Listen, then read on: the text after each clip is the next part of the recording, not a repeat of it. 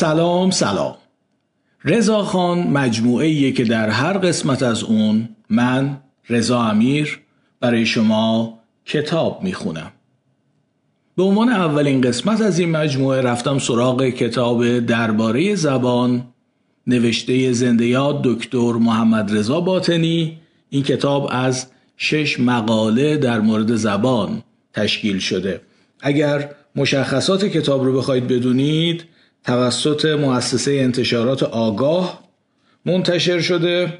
چاپ اولش بهار 1367 بوده و چاپی که من الان در دست دارم که از کتابخونه شخصی خودمه سال 1374 منتشر شده. قیمت پشت جلدش هم 300 تومنه. یکی از مقاله های این کتاب رو به نام همزبان شدن با شامپانزه برای این قسمت انتخاب کردم که براتون می‌خونم.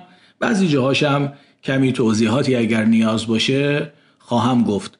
و اما این مقاله اولین بار سال 1363 در یک نشریه منتشر شده بوده و اگر مخاطب پادکست مهرنگیز باشید احتمالا به یاد میارید که در قسمت استعاره های آدم کشی در رفتار ساپولسکی من به این مقاله اشاره کردم و بخشی از مقاله رو خوندم. در مورد یاد دادن زبان اشاره به شامپانزهی به نام واشو که حالا اینجا به طور مفصل ماجراش رو خواهید شنید. البته در کنار تلاش های دیگری برای زبان آموزی به حیوانات غیر از انسان که عمدتا شامپانزه و گوریل بوده. امیدوارم موضوع همینطور که برای من خیلی جالبه برای شما هم جالب آموزنده باشه. فعلا بشنوید مقاله همزبان شدن با شامپانزه رو و در پایان این قسمت کمی بیشتر در مورد رضاخان و اینکه قراره در اینجا چه کار بکنم براتون خواهم گفت.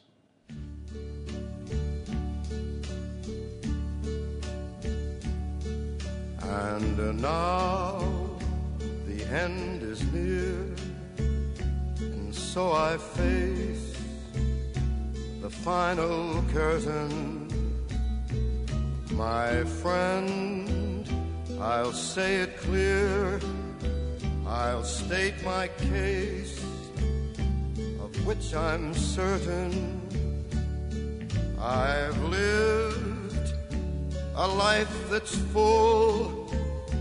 I traveled each and every highway and more, much more than this.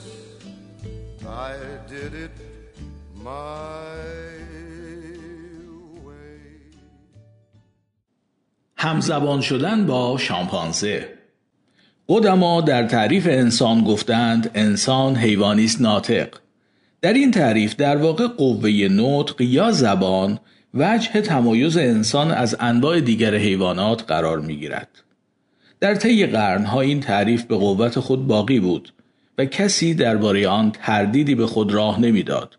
یعنی در اینکه انسان تنها موجودی است که می تواند از ابزار زبان استفاده کند جای گفتگویی نبود اما این آخرین پایگاه برتری انسان نیز پس از اینکه معلوم شد زمین در مرکز عالم قرار ندارد و انسان هم بدان سان که تصور می‌شد اشرف مخلوقات نیست گرچه ظاهرا هنوز فرو نریخته ولی سخت مورد حمله و هجوم قرار گرفته است. البته از قدیم می دانستند که بعضی از حیوانات نظام های ارتباطی دارند. مثلا به وجود نظام های ارتباطی بین زنبوران اصل بین مورچه ها و بسیاری دیگر از انواع حیوانات پی برده بودند. گویی اینکه به چند و چون آن وقوف کامل نداشتند. امروز دانش بشر درباره نظام های ارتباطی حیوانات به میزان شگفتی افزایش یافته است در بحث های فنی زبانشناسی این نوع نظام ها را نظام های ارتباطی جانوری می‌گویند و آگاهانه از بکار بردن لفظ زبان در اشاره به آنها خودداری می کنند. زیرا این نظام ها در عین حال که به راستی وسیله ارتباط بین افراد یک نوع هستند اصولا فاقد ویژگی هایی می باشند که برای زبان انسان برشمرده می شوند. ما در زیر به دو ویژگی مهم زبان اشاره می کنیم تا تمایز آن با نظام های ارتباطی جانوری آشکارتر گردد. ویژگی های زبان انسان یکی از خصوصیات و شاید هم مهمترین خصوصیت زبان انسان خلاقیت نامحدود آن است هر یک از زبانهای انسانی چنان ساخته شده اند که می توانند از تعدادی محدود واژه که واژگان آن زبان را تشکیل می دهند تعداد نامحدودی جمله بسازند.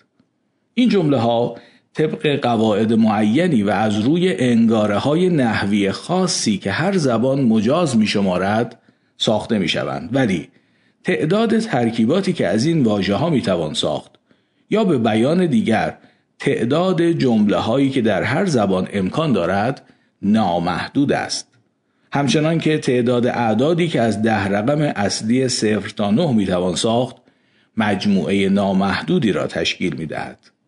ما این خلاقیت نامحدود را در هیچ یک از نظام های ارتباطی حیوانات نمیابیم. به بیان فنیتر نظام های ارتباطی جانوران خاصیت نحوی ندارند بلکه عناصر سازنده آنها واحدهای جداگانه هستند که هر کدام مستقلا در ارتباط با موقعیت خاصی به کار برده می شوند. ویژگی دیگری که در زبان یافت می شود اما در های ارتباطی جانوری قرینه ای ندارد خصوصیتی است که زبانشناسان به آن ساخت دوگانه یا تجزیه دوگانه می‌گویند در همه زبانهای انسانی می‌توان جمله های پیچیده و نامحدود آن را به عناصر معنیدار که گاهی یک واژه و گاهی جزئی از یک واژه هستند و به زبان فنی به آنها تکواژ می‌گویند تقسیم کرد. ولی این عناصر معنیدار نیز به نوبه خود از تعداد معدود صدا که زبانشناسان آنها را واج مینامند ساخته شدهاند. و جابجایی یا ترکیب های متفاوت این صداهاست که واژگان یا مجموعه واجه های زبان را می سازد. مثلا تعداد این صداها در زبان فارسی 29 عدد و یا طبق توصیف دیگری 30 عدد است. در زبانهای دیگر نیز چند عدد بیشتر یا چند عدد کمتر است. باید توجه داشته باشیم که تعداد صداهای زبان را با تعداد حروف الفبای آن زبان اشتباه نکنیم زیرا این دو معمولا و الزاما برابر نیستند. من فقط اینجا توضیح میدم که این 29 واج یا صدا در زبان فارسی اینجوری محاسبه میشه که حروف هم صدا خب با هم ادغام میشن یعنی مثلا فرض کنید ما چهار حرف داریم که صدای ز میده یا حرف هایی که صدای س میدن یا حرف هایی که صدای ه میدن اینا با هم ادغام میشه. 23 تا صدا از تو اینا در میاد. 6 تا هم ا او آ ای او. میشه 29 واج یا 29 صدایی که تک ها و واژه های زبان فارسی ازش ساخته میشن. مثلا هر فارسی زبانی می‌داند که روز و زور دو کلمه متفاوت با دو معنی متفاوت هستند. اما از لحاظ زبانشناسی تفاوت آنها فقط در این است که صدای اول و آخر جای خود را با هم عوض کردند. همچنین هر فارسی زبانی می‌داند که مار و ماه نه تنها دو کلمه متفاوتند بلکه هیچ گونه پیوند معنایی نیز ندارند. باز از نظر زبانشناسی تفاوت آنها به اینجا ختم می شود که این دو واژه از آن مجموعه 29 عضوی صداهای زبان فارسی دو واحد صوتی متفاوت را به عنوان صدای پایانی خود انتخاب کردند. بعضی از زبانشناسان این ساخت دوگانه یا تجزیه دوگانه را مهمترین ویژگی زبان انسان می شمارند و این درست همان چیزی است که ما در نظام های ارتباطی حیوانات قرینه برای آن پیدا نمی کنیم. باری در اینکه نظام های ارتباطی جانوری با زبان انسان ماهیتا متفاوتند بین صاحب نظران اختلاف اصولی وجود ندارد. زبان آموزی به حیوانات اکنون باید به سوال بسیار مهمتری بپردازیم که ارتباط مستقیمی با موضوع این گفتار دارد اگرچه هیچ کدام از حیوانات زبان به معنی انسانیان ندارند آیا می توانند زبان انسان را یاد بگیرند؟ تلاش برای آموختن زبان به حیوانات سابقه کهن دارد تا آنجا که به جوهر آوایی زبان مربوط می شود پرندگان در این زمینه از حیوانات دیگر باهوشترند از دیرباز می دانستند که توتی می تواند گفتار انسان را تقلید کند و در بسیاری از زبانها نیز اصطلاحاتی هست که نشان می دهد مردم از این استعداد توتی آگاهی داشتند. گاهی نیز درباره توانایی توتی در آموختن زبان انسان مبالغه شده و کار به افسانه سازی کشیده است. بعضی از روانشناسان نیز کوشیدند توانایی زبان آموزی پرندگان را با دقت آزمایشگاهی مطالعه کنند.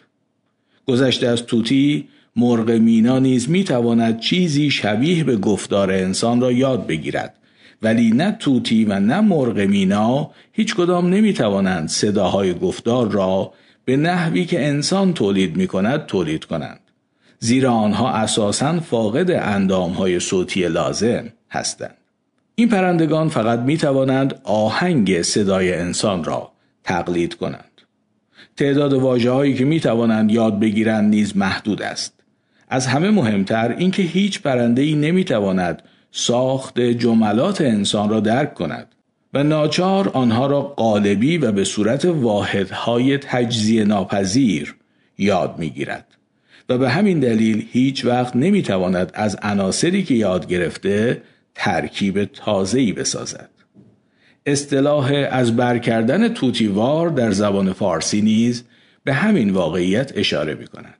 خلاصه اینکه کاری که توتی و مرغ مینا می کنند یادگیری زبان انسان نیست بلکه تقلید آوایی زبان است.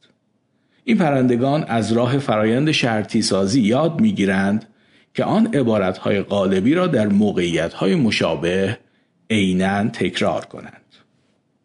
گاه دیده می شود که در باغ وحش ها یا سیرک ها تربیت کنندگان حیواناتی مانند فیل، اسب، سگ یا حیوانات دیگر را به نمایش می‌گذارند و به زبان عادی و همه کس فهم به آنها دستورهایی می‌دهند و آن حیوانات عینا آنها را اجرا می کنند.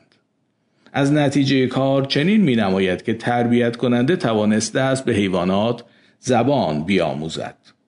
گرچه بعضی از حیوانات مخصوصا سگ یاد می‌گیرند که در برابر لحن یا آهنگ صدا و حتی در برابر معدودی جمله های قالبی واکنش مناسب نشان دهند واقعیت امر این است که حیوان معنی جملاتی را که مربی او می‌گوید نمی‌فهمد و معمولا هم به آنها توجهی ندارد.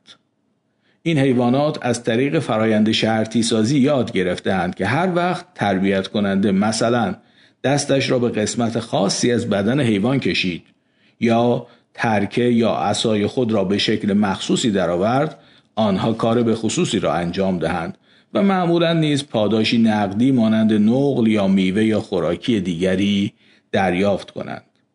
ارتباط حیوان با مربی از طریق نشانه های شرطی شده دیگری غیر از زبان است. ولی بازیگران سیرک و باغ وحش ها برای تحت تأثیر قرار دادن و شگفت زده کردن مردم ضمن آن اشاره های غیر زبانی جمله های مناسبی نیست که تماشاچیان می‌فهمند می‌گویند. و چنین وانمود می‌کنند که با شنیدن و فهمیدن آن جملات است که حیوان کار دلخواه را انجام می‌دهد و آنها به راستی توانستند به حیوان زبان بیاموزند و با او حرف بزنند I've had a few But then again, too few to mention. I did what I had to do, saw it through without exemption. I planned each charted course, each careful step along the byway and more, much more than this, I did it. زبان آموزی به میمون ها حیواناتی که از نظر امکان یادگیری زبان انسان بیش از همه مورد مطالعه قرار گرفتند انواع میمون ها هستند. از آنجایی که میمون ها از نظر ردبندی تکاملی نزدیکترین موجودات به انسان هستند و با توجه به اینکه در تحقیقات آزمایشگاهی توانایی تجرید حل مسئله و به طور کلی واکنش کردن در برابر نماد یا سمبل را از خود نشان می‌دهند.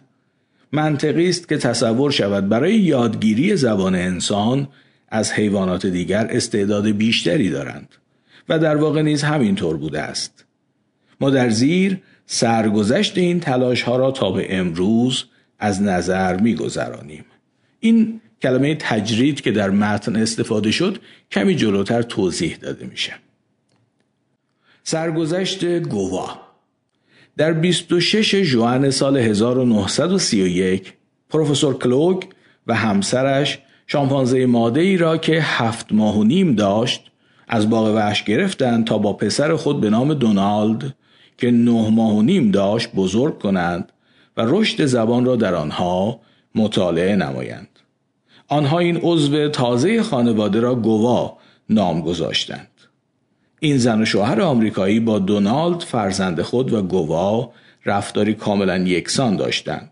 مثلا به هر دو با قاشق غذا می‌دادند، هر دو را روی صندلی مخصوص اطفال می نشاندند، هر دو را یک جور تر و خشک می کردند و با هر دو یک جور صحبت می کردند. خلاصه اینکه در مدت نه ماهی که گوا با این زن و شوهر زندگی می کرد از هر لحاظ با او مانند یک بچه انسان رفتار شد. این زن و شوهر تلاش خاصی نکردند که به این شامپانزه زبان بیاموزند بلکه او را مانند فرزند خیش در معرض زبان قرار دادند.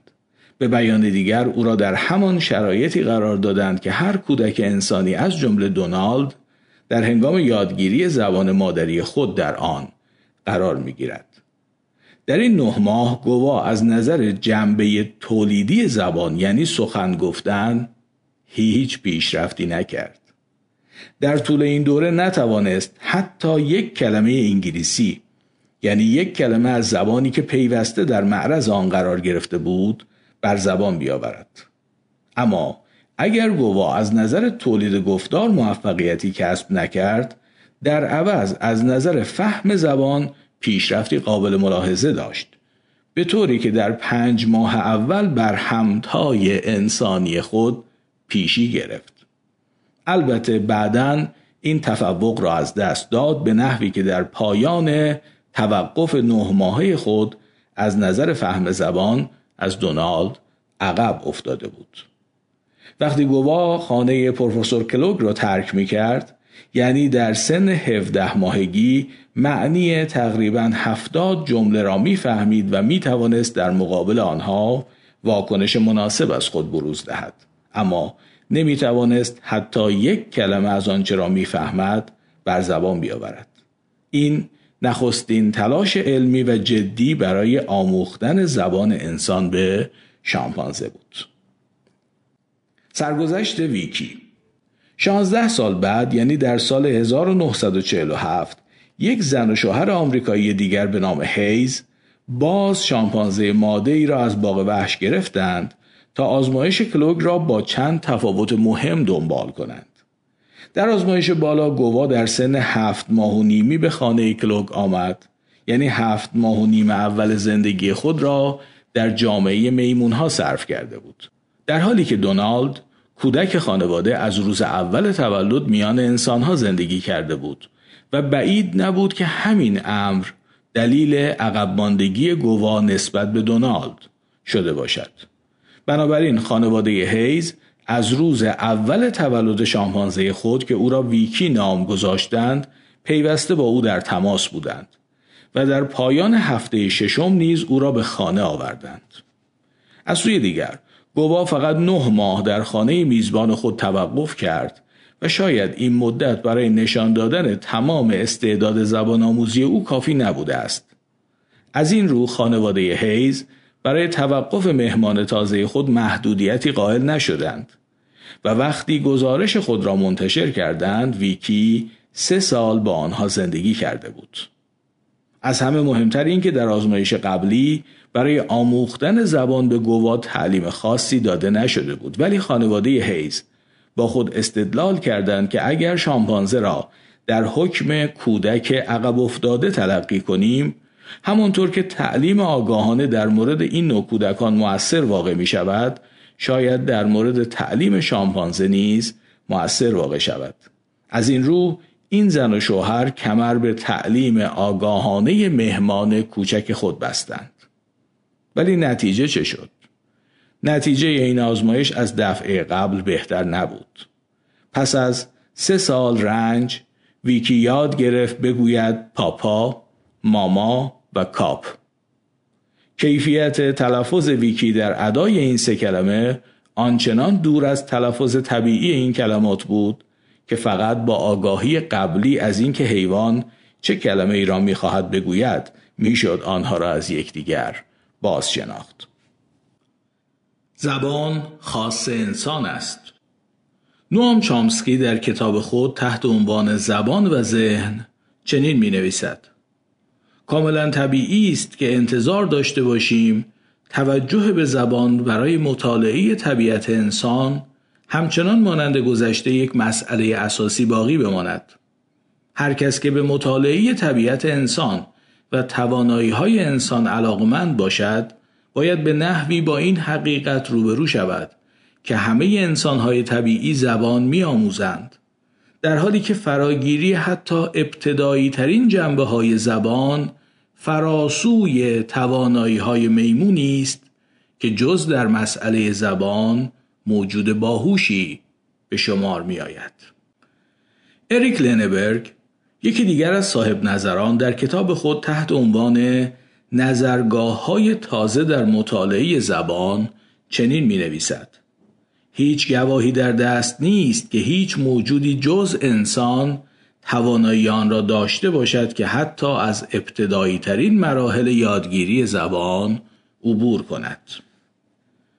وقتی چامسکی و لنبرگ با قاطعیت این سخنان را می گفتند در واقع نتیجه تحقیقات گذشته را پیش روی خود داشتند و در این نتیجه گیری تقریبا موهق بودند.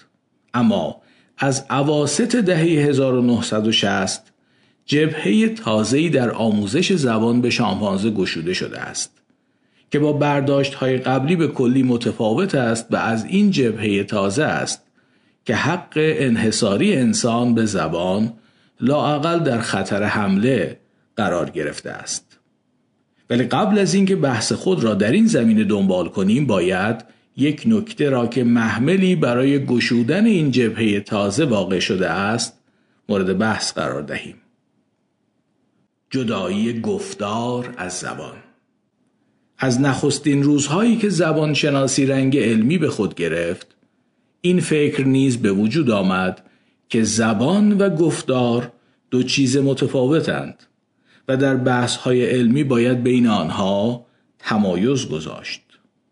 زبان عبارت است از واژگان و مجموع قواعدی که دستور زبان نامیده می شود و در مغز یا حافظه فرد جای دارد و گفتار عبارت است از استفاده کردن از این دانش ذهنی. بنابراین وجود گفتار به وجود زبان بستگی دارد در حالی که زبان می تواند مستقل از گفتار وجود داشته باشد. چنانکه اگر بر اثر حادثه ای اندام های گفتار آسیب ببینند و شخص دیگر نتواند صحبت کند می تواند از نوشتار یا الفبای مورس یا هر نوع نظام رایج یا مندرآوردی دیگر که نیاز به کاربرد اندامهای صوتی نداشته باشد استفاده کند و زبان خود را از قوه به فعل درآورد. نخستین زبانشناسی که این تمایز را باز شناخت و یا لاعقل روی آن بسیار تأکید کرد فردیناندو سوسور زبانشناس اهل ژنو بود که از او به عنوان پدر زبانشناسی جدید نام می‌برند. او در کتاب خود به نام دوره‌ای در زبانشناسی عمومی که چکیده سخنرانی های او بین سالهای 1906 تا 1911 است و پس از مرگ او انتشار یافت مکرر به تمایز بین زبان و گفتار اشاره می کند. در صفحه 14 کتاب مزبور می گوید زبان چیزی آنچنان متمایز از گفتار است که اگر کسی از قدرت تکلم محروم شود به شرط آنکه فهم آوایی خود را از دست نداده باشد همچنان صاحب زبان باقی خواهد ماند و در صفحه 18 باز می‌گوید اندام های گفتار برای زبان همانقدر فرعی هستند که ابزارهای الکتریکی تلگراف در مقایسه با خود نظام الفبایی مرس فرعی به حساب میآیند. تولید صداهای گفتار هیچ گونه ربطی به نظام زبان ندارد. زبان را می توان از این لحاظ به یک سمفونی تشبیه کرد زیرا یک سمفونی فارغ از اینکه چگونه اجرا شود همان گونه که واقعا هست باقی میماند. این تمایز بین زبان و گفتار در نظریه زبانی چامسکی نیز جای مهمی دارد ولی او به دلایل خاص خود به جای زبان در مفهوم سوسور توانش زبانی یا linguistic competence و به جای گفتار کنش زبانی یا linguistic performance به کار می‌برد. اما تصریح می کند که این تمایز با تمایزی که سوسور بین زبان و گفتار قائل شده مرتبط است. صرف نظر از قول زبانشناسان موردی که به سراحت و فراسوی هر نوع تردیدی نشان می دهد که زبان می تواند مستقل از گفتار وجود داشته باشد مورد ناشنوایان است. ناشنوایان مادرزاد و آنهایی که قبل از یادگیری زبان به علل مختلف شنوایی خود را از دست داده باشند از گفتن و شنیدن به معنی عادی کلمه محروم می شوند. با این همه می توانند زبان داشته باشند. حالان که این زبان ممکن است یک زبان اشارهی خود ساخته یا یک نظام اشارهی استاندارد شده مانند زبان اشارهی آمریکایی باشد.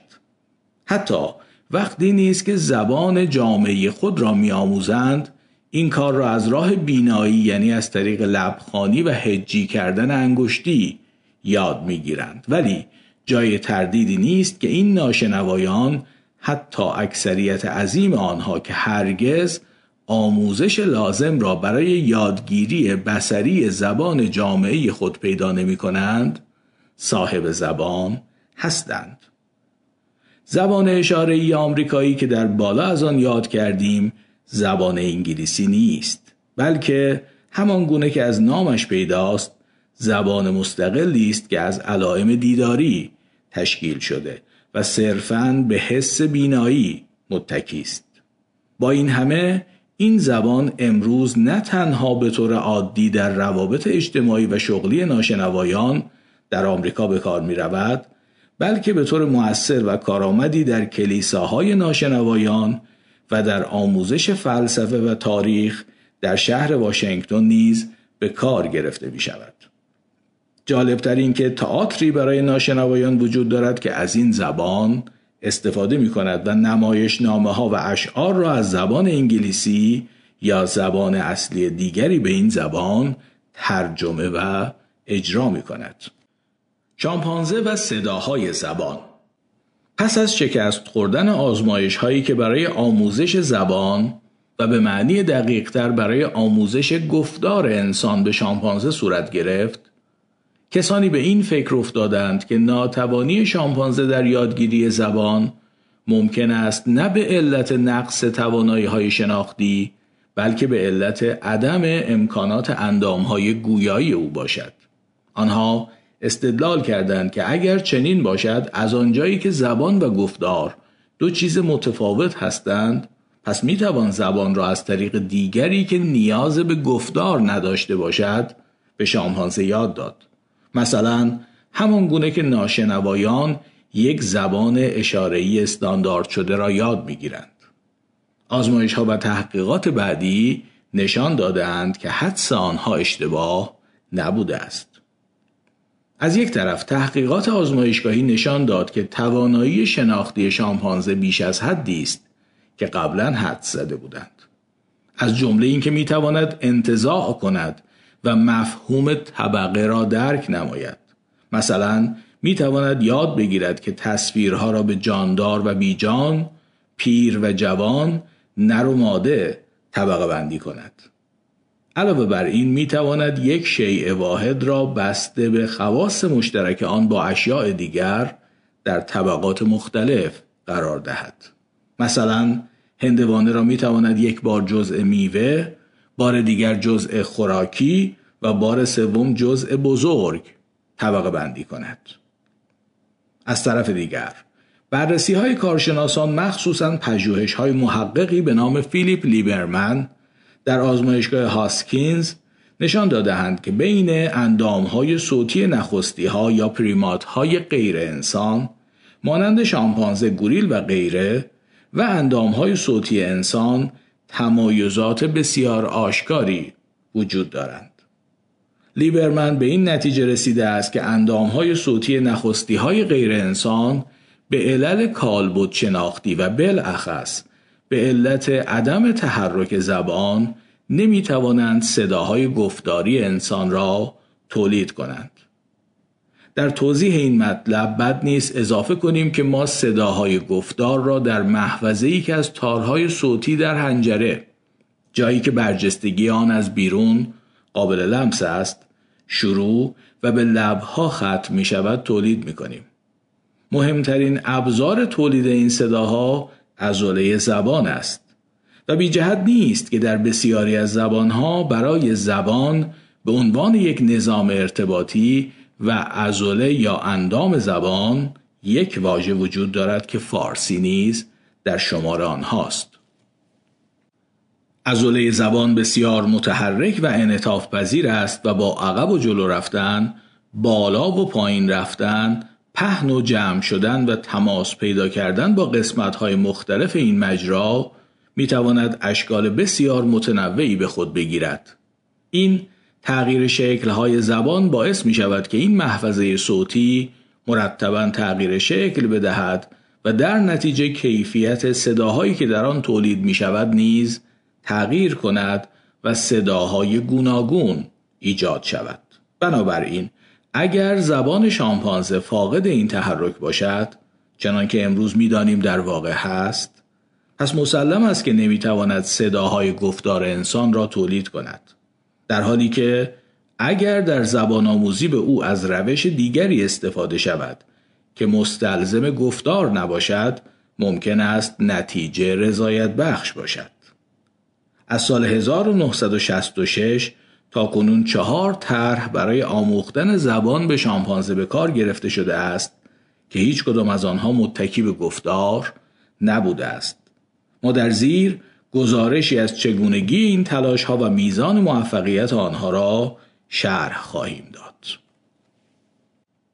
آموزش زبان اشاره به شامپانزه پر تر از همه طرحی است که در آن یک زن و شوهر آمریکایی به نام آلن و باتریس گاردنر که هر دو استاد روانشناسی در دانشگاه نوادا بودند کوشیدند به یک شامپانزه یک ساله زبان اشارهی آمریکایی بیاموزند و پیشرفت او را مرحله به مرحله با پیشرفت زبان آموزی در کودک انسان مقایسه کنند. از آنجایی که زبانی که برای آموزش انتخاب کردند زبان اشارهی آمریکایی بود که از این پس گاهی به اختصار آن را زبان اشاره خواهیم خواند پیش از وارد شدن در بحث لازم است درباره ساخت این زبان اطلاعاتی داشته باشیم در زبان اشاره کلمات ژست ادا می شوند اما این ژست ها خود دارای ساخت هستند. هر ژست از ترکیب سه نشانه کوچکتر که به آنها نمایه می‌گویند تشکیل شده است. یکی شکل دست یا دست ها دوم محل دست یا دست ها در ارتباط با قسمت های دیگر بدن و سوم حرکتی که دست یا دست ها انجام می دهند. مثلا جستی که کلمه گل را بیان می کند مستلزم این است که انگشتان یک دست باز و بعد نوک انگشتان جمع شوند. چنانکه گویی گلی را در میان می‌گیرند. سپس دست به طرف بینی برده شود و اول جلوی یک سوراخ و سپس جلوی سوراخ دیگر بینی قرار گیرد. این تقریبا شبیه به جستی است که ما در واقع گلی را می‌گیریم و بو می‌کنیم. اما نباید تصور شود که همه جست ها تا این اندازه آشکار هستند یعنی با سراحت نماینده معنایی هستند که به آن دلالت می کنند. اکثر جست های زبان اشاره آن نوع رابطه ای را که بدون آگاهی قبلی و به صرف دیدن بتوان آن را حدس زد با معنای خود ندارند. همان گونه که کلمات زبان گفتاری نیز عموماً با معنای خود رابطه ای قراردادی دارند. مثلا جستی که برای مفهوم بیشتر به کار می رود مستلزم این است که شخص در حالی که کف دستها را رو به خود گرفته است نوک انگشتان را مکرر به هم بزند.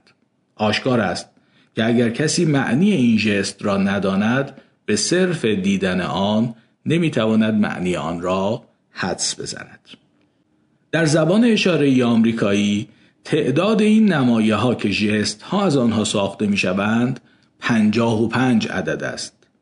نوزده نمایه برای اشکال مختلف دست ها دوازده نمایه برای جاهای مختلف بدن که دست ها در ارتباط با آنها قرار می گیرند و 24 نمایه برای نوع عملی که دست ها انجام می دهند.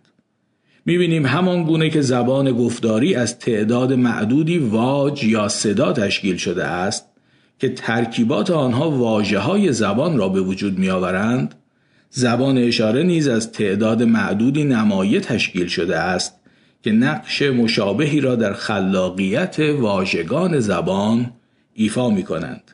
به همین دلیل نه تنها به طور نظری نمی‌توان حدی برای تعداد جست ها یا کلمات در این زبان قائل شد بلکه عملا نیز دیده می شود که پیوسته واژه ها یا جست های تازه خلق می شوند و به جریان می افتند.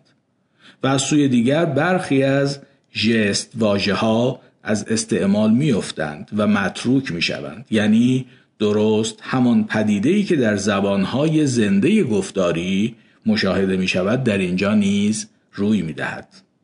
برای زبان اشارهی آمریکایی فرهنگ های لغت با شیوه خاص نیز تهیه شده است. ولی زبان تنها مجموعه لغات نیست. زبان باید دستوری برای ترکیب لغات نیز داشته باشد. زبان اشارهی که مورد بحث ماست دارای ساخت دستوری مخصوصی است که از بسیاری جهات با دستور زبانهای گفتاری تفاوت دارد اما با همان کارایی جست واجه های زبان را نظام می بخشد و به صورت جملات در می آورد. بنابراین ویژگی تجزیه دوگانه یعنی تجزیه جملات به واژه ها و تجزیه واژه ها به معدودی اسوات که ما در آغاز گفتار به عنوان یکی از ویژگی های مهم زبان انسان برشمردیم در زبان اشاره نیز به صورت خاص خود وجود دارد.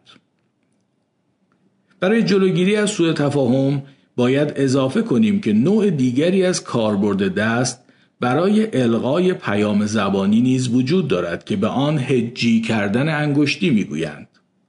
هجی کردن با انگشتان زبان اشاره نیست بلکه متکی به خط و نوشتار زبانهای معمولی است و فقط ناشنوایانی می توانند از آن استفاده کنند که قبلا خواندن و نوشتن آن زبان را آموخته باشند. در واقع به جای اینکه حروف کلمات زبان معمولی را روی کاغذ بنویسند نشانه هایی را که نماینده آن حروف هستند در فضا ترسیم می کنند. در حالی که زبان اشاره واژگان و دستور خاص خود دارد و متکی به زبان دیگری نیست.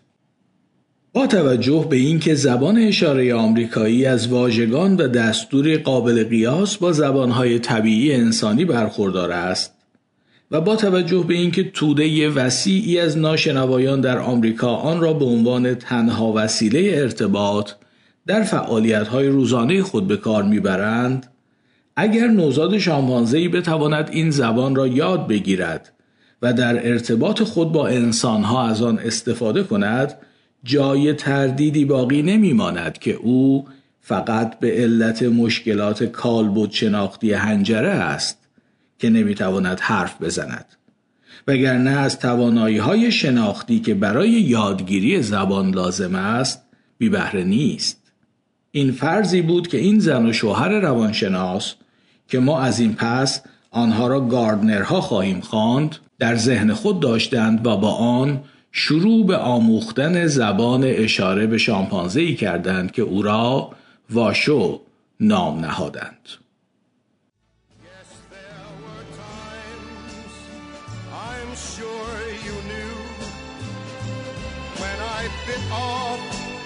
more than I could chew. But through it all, when there was dark.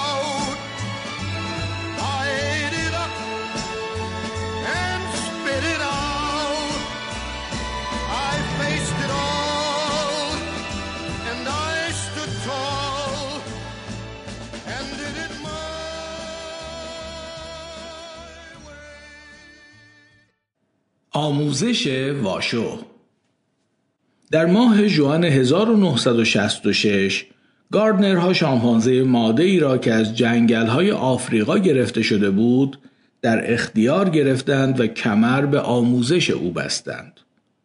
واشو در این وقت تقریبا یک ساله بود. آخرین شامپانزه ای که دیده بود مادرش بود. بعدا در مدت تقریبا چهار سالی که دوره زبان آموزی را نزد گاردنرها گذرانید معاشران او فقط انسانها بودند. واشو شبها را به تنهایی در تریدی بزرگی که سه اتاق داشت و از تمام وسایل رفاهی برخوردار بود میگذرانید و روزها را در حیات بسیار بزرگ یا در خانه میزبان خود به سر می برد. ترتیب کار چنان داده شده بود که در ساعات بیداری تقریبا همیشه کسی حضور داشته باشد که با واشو به زبان اشاره صحبت کند. علاوه بر این تمام کسانی که با او سر و کار داشتند برای ایجاد ارتباط با او از زبان اشاره استفاده می کردند و حتی در حضور واشو بین خودشان نیز زبان اشاره را به کار می بردند. گذشته از جلسات آگاهانه زبان آموزی که متناسب با میزان دقت و توان واشو برگزار می شد اطرافیان او هنگام غذا خوردن، بازی کردن، لباس پوشیدن و غیره نیز مرتب با او به زبان اشاره حرف می زدند. همانطور که پدر و مادرها در این گونه مواقع با فرزند خود گپ می‌زنند. به بیان دیگر سعی کردند همان گونه که کودک انسان هنگام زبان آموزی پیوسته در معرض زبان قرار می گیرد محیط واشو نیز از لحاظ زبانی محرک و آموزنده باشد. در اواخر سال 1970 یعنی پس از چهار سال و سه ماه آموزش واشو منزل گاردنرها را ترک کرد و به مؤسسه مطالعات نخستی ها وابسته به دانشگاه اوکلاهوما منتقل شد تا تحقیق درباره توانش زبان آموزی او در آنجا دنبال شود زیرا نگهداری حیوان در این سن در خانه و بدون قفس برای تازه واردان خطرناک شده بود موفقیت واشو اما نتیجه این آزمایش چه بود؟ آیا در این مدت واشو چیزی از زبان اشاره را یاد گرفت؟ آیا توانست در یک مکالمه رو در رو از زبان اشاره استفاده کند؟ آیا توانست با ناشنوایان دیگر که از این زبان به عنوان وسیله ارتباط روزمره استفاده می کنند حرف بزند؟ آیا زبان آموزی او هیچ کدام از ویژگی های زبان آموزی کودک انسان را نشان داد؟ جواب همه این سوالات مثبت از آب درآمد. اگرچه همه کارشناسان در ارزیابی میزان موفقیت واشو هم عقیده نیستند اما معمولا به سراحت یا تلویحا آن می کنند که واشو از خط غیر قابل عبور زبان که فرض می‌شد عالم انسانها را از حیوانات دیگر جدا می کند عبور کرده است. مخصوصا اینکه او دیگر در این راه تنها نیست و گروهی از هم نوعان او نیز از این مرز گذشته و به او پیوستند ما نمی توانیم در این گفتار به جزئیات فنی زبان آموزی واشو و مقایسه آن با زبان آموزی کودک انسان بپردازیم اما برای اینکه از های آنها تصویری به دست داده باشیم به ذکر چند نمونه اکتفا می کنیم. کودکان در مرحله ای از رشد زبانی خود می آموزند که واجه های عام را صرفاً برای نامیدن یک فرد یا یک شیء به خصوص به کار نبرند بلکه آنها را برای نامیدن طبقه ای که همه افراد یا اشیاء مشابه را در بر می‌گیرد به کار گیرند. این همان چیزی است که به آن تجرید می‌گویند. این خصوصیت آشکارا در زبان آموزی واشو نمایان گردید. او علامت سگ را برای سگهای زنده بدون توجه به اختلاف رنگ، اندازه و شکل آنها به کار می برد و در اشاره به تصویر سگ و یا مدل‌های پارچه‌ای یا چوبی آنها نیز همان علامت را به کار می گرفت. حتی برای اشاره به صدای پارس کردن سگی که نمی توانست آن را ببیند نیز از همان علامت استفاده می کرد. امیدوارم اینجا متوجه باشید که ابتدا واشو علامت سگ رو در مورد یک سگ خاص یاد گرفته.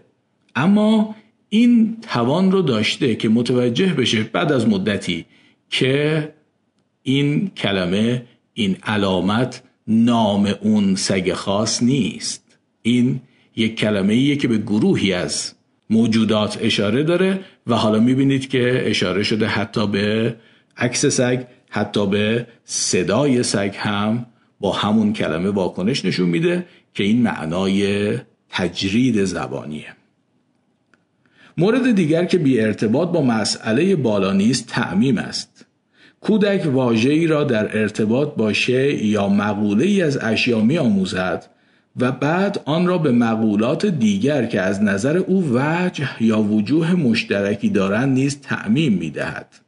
این ویژگی نیز به وضوح در زبان آموزی واشو مشاهده شد.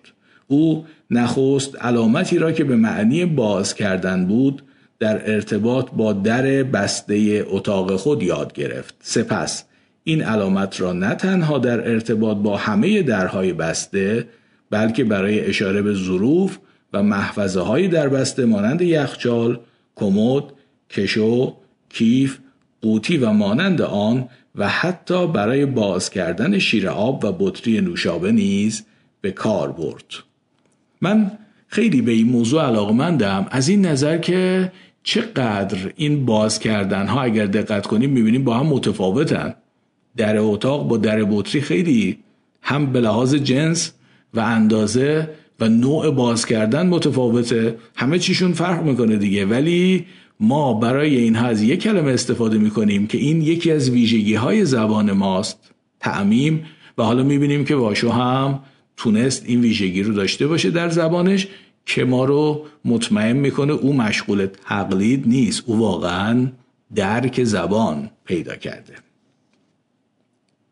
باز ویژگی دیگری در زبان آموزی کودک یافت می شود که به آن تعمیم افراطی می گویند. مثلا کودک واژه آب را برای اشاره به مایه‌ای که واقعا آب نامیده می شود یاد می گیرد ولی بعدا آن را برای نامیدن شیر یا هر نوع مایه دیگر نیز به کار می برد و تنها موقعی که نامهای خاص آنها را یاد گرفت در اشاره به آنها تمایز قائل می شود. این ویژگی نیز عینا در زبان آموزی واشو مشاهده شد او نخست علامت مخصوص گل را یاد گرفت و بعدا نه تنها آن را برای نامیدن انواع گلها به کار می برد بلکه در اشاره به بوهای مختلف مانند بوی توتون، بوی غذا و غیره نیز از همان علامت استفاده می کرد. وقتی علامت تازه‌ای برای بو به او یاد دادن او به تدریج حوزه معنایی گل و حوزه معنایی بو را همان گونه که کودکان در فرایند زبان آموزی از هم جدا می کنند از هم متمایز ساخت. مثلا دیدیم دیگه ممکنه یه بچه به هر جور حیوانی تا یه موقعی بگه هاپو. چون اول با کلمه هاپو در مورد سگ آشنا شده و خب چون نام حیوانات دیگر رو بلد نیست فکر می‌کنه که می‌تونه این کلمه رو به همه اونها تعمیم بده تعمیم افراطی. بعد یواش یواش نام اونها رو یاد می‌گیره و از هم جداشون می‌کنه. گاردنرها گزارش می‌دهند که در ظرف چهار سال و سه ماه آموزش واشو توانست 132 علامت را شخصا به کار ببرد. از این گذشته می توانست چند صد علامت دیگر از زبان اشاره را بفهمد و در برابر آنها واکنش کند. این نیز یکی دیگر از ویژگی های زبان آموزی کودکان و نیز از ویژگی های زبان بزرگسالان است که همیشه تعداد واجه هایی که خود به کار می‌برند از تعداد واجه هایی که می‌فهمند کمتر است. مجموعه واجه هایی را که کودکان یا بزرگسالان خود به کار می‌برند واژگان فعال و مجموعه واجه هایی را که درک می کنند واژگان نافعال می نامند. واژگان فعال همیشه زیر مجموعه است از واژگان نافعال. مثلا ممکن است شما واژه معتنابه را هیچ وقت به کار نبرید ولی اگر کسی آن را به کار برد معنیش را بفهمید. در این صورت این کلمه جزئی از واژگان نافعال شما به حساب می آید. باری در این زمینه نیز زبان آموزی واشو به زبان آموزی کودک انسان شباهت نشان داد. واژگان دیداری واشو علائمی را در بر می گرفت که به مقولات دستوری متفاوتی تعلق داشتند. افعالی مانند آمدن، باز کردن، کمک کردن و سوار شدن، اسمهای عامی مانند سگ، گربه، گل، کفش، کلید، کتاب و میوه، صفتهایی مانند قرمز و سفید، قیدهایی مانند بالا، پایین و بیرون، اسمهای خاص برای کسانی که با او سر و کار داشتند مانند راجر، آقای گاردنر و خانم گاردنر و نیز علامتی برای نام خودش واشو و زمائری مانند تو، من، این و آن. ولی آموختن واژگان قطع نظر از اینکه تعداد واجه های آن کم یا زیاد باشد به معنی یاد گرفتن زبان نیست. چنانکه در آغاز این گفتار شرح دادیم مهمترین خصوصیت زبان انسان خلاقیت نامحدود آن است یعنی اینکه می‌تواند از تعدادی محدود واژه تعدادی نامحدود جمله بسازد و راز این خلاقیت در آن است که در هر زبان مجموعه قواعدی وجود دارد که واژه ها طبق آن قواعد با هم ترکیب می شوند. و آشنایی با این قواعد است که تولید و ادراک جمله های زبان را امکان پذیر می سازد. بنابراین برای ارزیابی زبان آموزی شامپانزه کافی نیست که به تعداد و انواع واجه هایی که آموخته است توجه کنیم. در واقع محک واقعی برای آموختن زبان ترکیب کردن این واژه ها به صورت جمله است. ولی واشو از این آزمایش نیز سرانجام پیروز بیرون آمد. گاردنرها در گزارش یاد شده صفحه 17 چنین می‌گویند ما مستقیما کوشش نکردیم که این فرایند مهم زبانی یعنی ترکیب کردن علائم را به واشو یاد بدهیم جز اینکه ترکیبات خود را در کاربرد عادی زبان اشاره برای او الگو قرار دادیم ما با این کار می‌خواستیم رویدادهای خودجوشی را که در جمله سازی واشو بروز می کنند مشاهده کنیم. واشو ترکیبات دو علامتی خود را خیلی زود آغاز کرد. نخستین ترکیب دو علامتی او بده شیرینی در دهمین ماه آموزش او یعنی در 21 ماهگی مشاهده شد و این بسیار نزدیک به سن نیست که بر اساس گزارش های موجود کودکان انسان نخستین ترکیبات دو خود را می‌سازند. مطالعه انواع ترکیبات دو علامتی که واشو در آغاز به کار می برد از نظر تشابه بسیار نزدیکی که با ترکیبات دو کودکان انسان دارد فوق‌العاده در خوره توجه است. گاردنرها در همان گزارش درباره سایر جنبه های نحوی جمله های واشو اطلاعات زیادی به دست می دهند و آزمایش های زیادی را نیز در تایید آن ذکر می کنند. در علوم تجربی چنین نیست که در یک طرح تحقیقی با این عظمت و با چنین پیامدهای شگفت شخص به اصطلاح بتواند تنها به قاضی برود یا خودش ببرد و خودش بدوزد جزئیات گزارش ها آزمایش ها و آزمون هایی که گاردنرها انجام دادند مورد نقد و بررسی موشکافانه اهل فن قرار گرفت. از این گذشته علاقمندان می توانستند از واشو در جریان زبان آموزی او بازدید کنند. همچنین می توانستند فیلم هایی را که مراحل مختلف پیشرفت او را نشان می‌دادند تماشا کنند.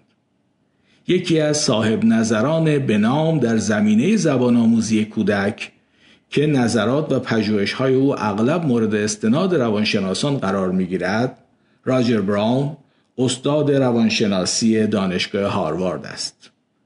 او به طرح تحقیقی مزبور علاقمند بوده و پیشرفت آن را قدم به قدم دنبال کرده است. بنابراین بد نیست نظر او را نیز در این باره نقل کنیم.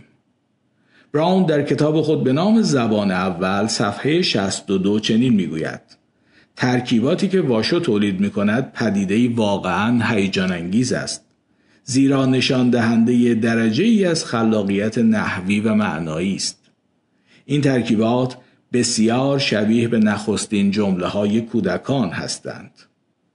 نتایج به دست آمده گواه بر این هستند که واشو در سن چهار سالگی در مرحله ای از زبان آموزی است که کودکان معمولا بین 16 تا 27 ماهگی به آن می‌رسند. این حقیقت که واشو در آغاز همان نوع ترکیباتی را می‌سازد که کودکان انسان می‌سازند بسیار در خور توجه است. براون در همان کتاب صفحه 65 یکی از فواید زبان را انتقال میراث فرهنگی از نسلی به نسل دیگر می‌داند و سپس در اشاره به قدرت زبان آموزی شامپانزه می‌گوید بنابراین ما در مقابل این سوال قرار می‌گیریم که چرا نوع شامپانزه از این استعداد خود برای انتقال اطلاعات و ایجاد فرهنگی بر اساس تجارب نسلهای گذشته استفاده نکرده است.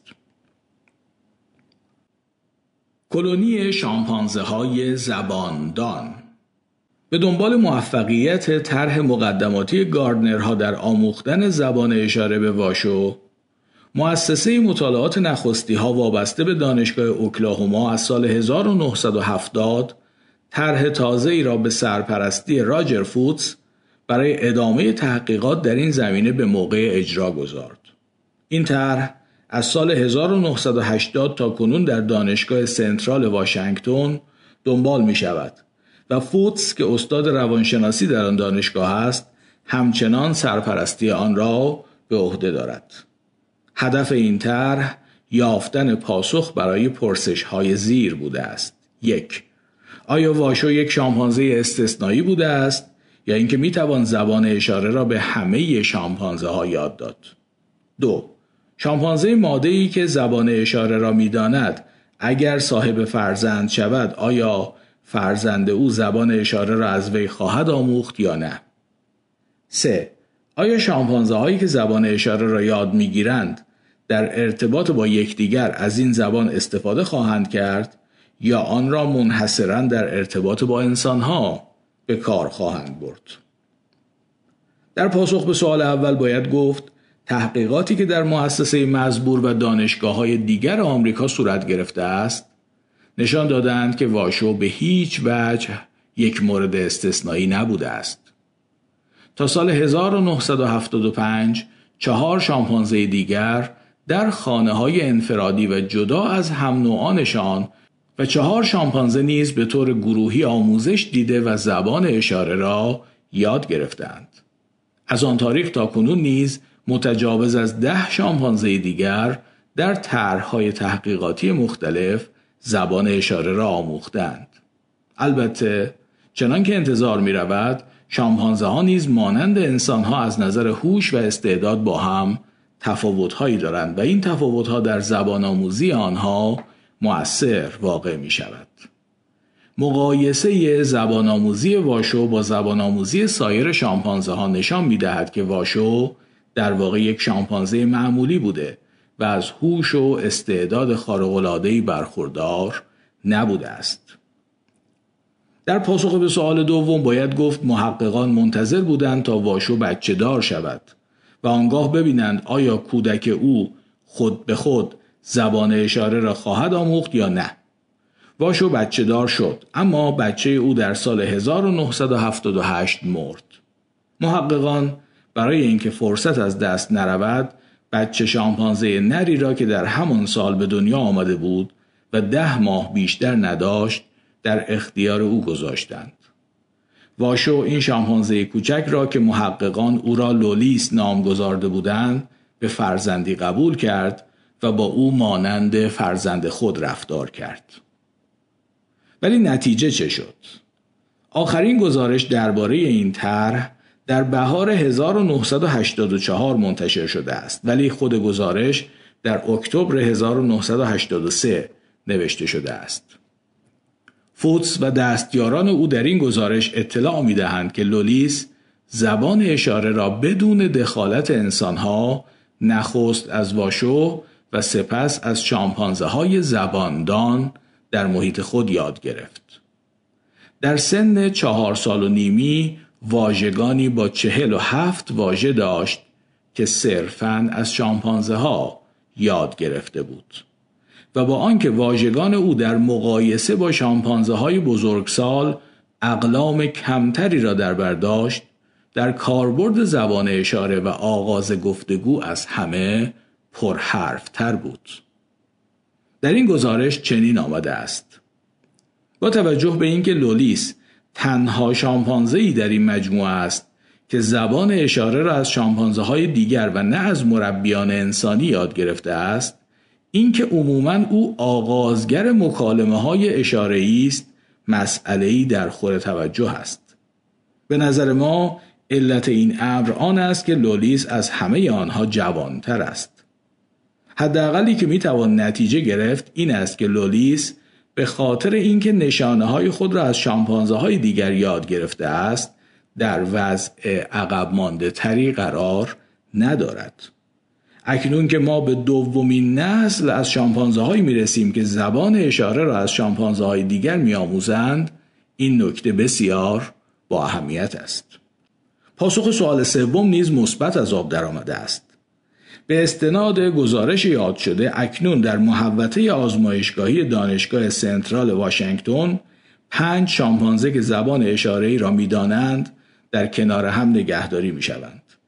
نخست واشو که در تاریخ نگارش گزارش 18 ساله بوده و چنان که گفته شد دست پرورده گاردنرها بوده است. دوم لولیس چهار سال و نیمه که زبان اشاره را از شامپانزه های دیگر یاد گرفته است.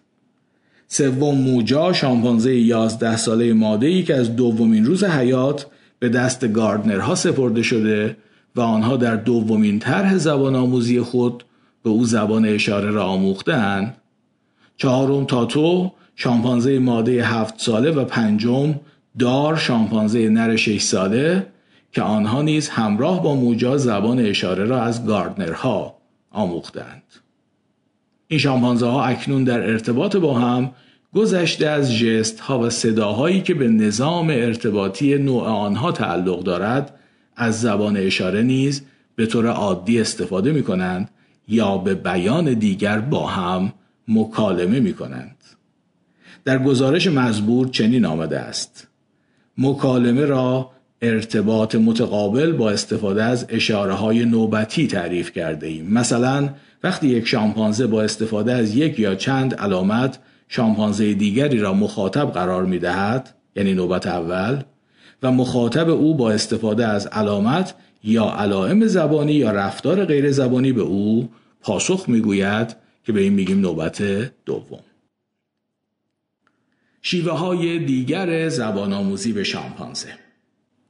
علاوه بر زبان اشاره محققان سعی کردند زبانهای دیگری را نیز که متکی به گفتار نباشد به شامپانزه بیاموزند. در یکی از این طرحها زن و شوهر روانشناسی از دانشگاه کالیفرنیا در سانتا باربارا به نام آقا و خانم پریماک سعی کردند به شامپانزهی به نام سارا خواندن و نوشتن بیاموزند. آنها برای این منظور از قطعات پلاستیکی که به اشکال گوناگون ساخته شده و هر کدام نماینده یک کلمه یا یک مفهوم بود استفاده کردند. قطعات پلاستیکی یا کلمات طوری ساخته شده بودند که هیچ رابطه ای بین شکل و معنی آنها وجود نداشته باشد. سارا یاد گرفت با چسبانیدن این قطعات روی یک صفحه مغناطیسی جمله های ساده ای بسازد و نیز یاد گرفت جملات پیچیده تری را که مربیان او روی صفحه مغناطیسی می نویسند بفهمد و کاری را که از او می خواهند انجام دهد. در طرح تحقیقی دیگری که در فوریه 1972 در امریکا به موقع اجرا گذارده شد و به طرح زبانی لانا معروف است سعی شده است به شامپانزه‌ای که لانا نام دارد یاد بدهند پیامهای زبانی خود را روی ماشین تحریر به خصوصی که به کامپیوتر وصل شده است ماشین کند. این ماشین تحریر بیش از 100 دکمه دارد که روی هر دکمه به جای حروف علامتی که نماینده یک شیء یا یک مفهوم یا یک عمل است ثبت شده است. نظیر همین ماشین نیز در اختیار محققی است که با لانا مکاتبه می کند. لانا یاد گرفته است پیام ها و خواست های خود را با این وسیله ماشین کند و متقابلا پیام هایی را که می‌رسد دریافت و طبق آنها عمل نماید. لانا می تواند پیام هایی را که ماشین می کند روی صفحه بزرگی ببیند و اگر اشتباهی کرده باشد و متوجه آن شود می تواند با فشار دادن دکمه آن را پاک کند و از نو ماشین کند. در همه مواردی که تا کنون ذکر کرده ایم حیوان مورد آزمایش شامپانزه بوده است. اما از آنجایی که بعضی از دانشمندان معتقدند بعد از انسان گوریل باهوشترین حیوان در میان نخستی هاست پای گوریل نیز به این گونه آزمایش ها کشیده شده است. محققی به نام پاترسون سعی کرده است به گوریلی به نام کوکو زبان اشاره بیاموزد. واژگان این گوریل در سن هفت سالگی بیش از 375 واژه یا علامت داشته و این غنی ترین واژگانی است که در این آزمایش ها تا کنون گزارش داده شده است. نتیجه گیری موفقیت هایی که در آموزش زبان اشاره به واشو و سپس به شامپانزه های دیگر به دست آمده موجب تعبیر و تفسیرهای مختلف و حتی کشمکشهای سختی بین روانشناسان، زبانشناسان، مردم شناسان و حتی فلاسفه شده است.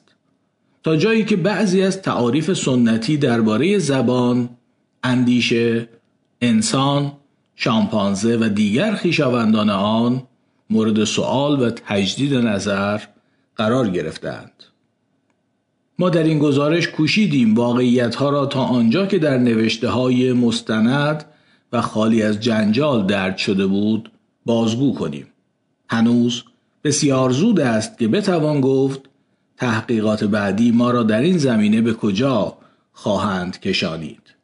با این همه شاید بتوان گفت که این آخرین پایگاه برتری انسان نیز یعنی برخوردار بودن از حق انحصاری زبان با آنکه هنوز فرو نریخته سخت مورد حمله قرار گرفته است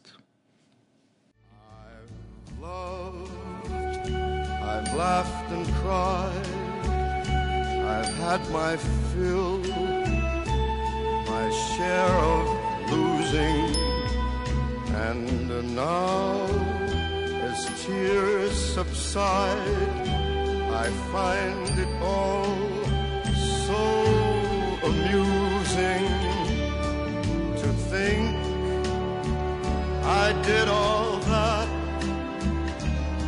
And may I say, not in a shy way,